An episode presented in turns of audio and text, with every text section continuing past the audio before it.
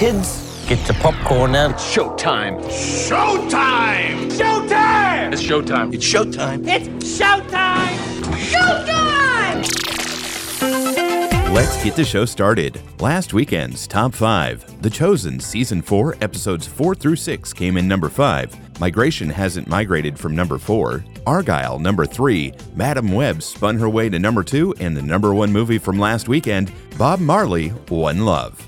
Madame Web is officially the worst Spider Man movie of all time, at least according to Rotten Tomatoes, even worse than Morbius. To be clear, Madame Web is not part of the Marvel Cinematic Universe. Sony owns the rights to the Spider Man universe and its connected characters. When Sony and Disney teamed up to include Spider Man into the MCU, with Homecoming and No Way Home, there was hope that this would lead to a new golden era of Spider Man movies. To be clear, the main Spider Man titles have proven to be popular at the box office, while the spin offs such as Venom and Morbius and now Madame Web have not. So, what makes Madame Web so bad?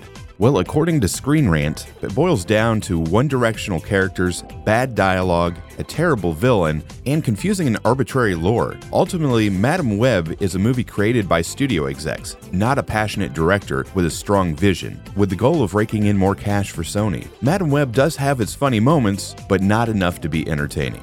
Now let's take a look at what's new at the box office this week Ordinary Angels inspired by the incredible true story of a hairdresser who single handedly rallies an entire community to help a widowed father save the life of his critically ill young daughter. Ordinary Angels is rated PG.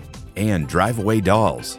Jamie regrets breaking up with his girlfriend, while Marion needs to relax. In search of a fresh start, they embark on an unexpected road trip to Tallahassee. Things quickly go awry when they cross paths with a group of inept criminals. Drive Away Dolls is rated R. And new to streaming, Avatar The Last Airbender, the series. A young boy known as the Avatar must master the four elemental powers to save the world and fight against an enemy bent on stopping him. Avatar The Last Airbender is available on Netflix. And The Walking Dead The Ones Who Live, the series.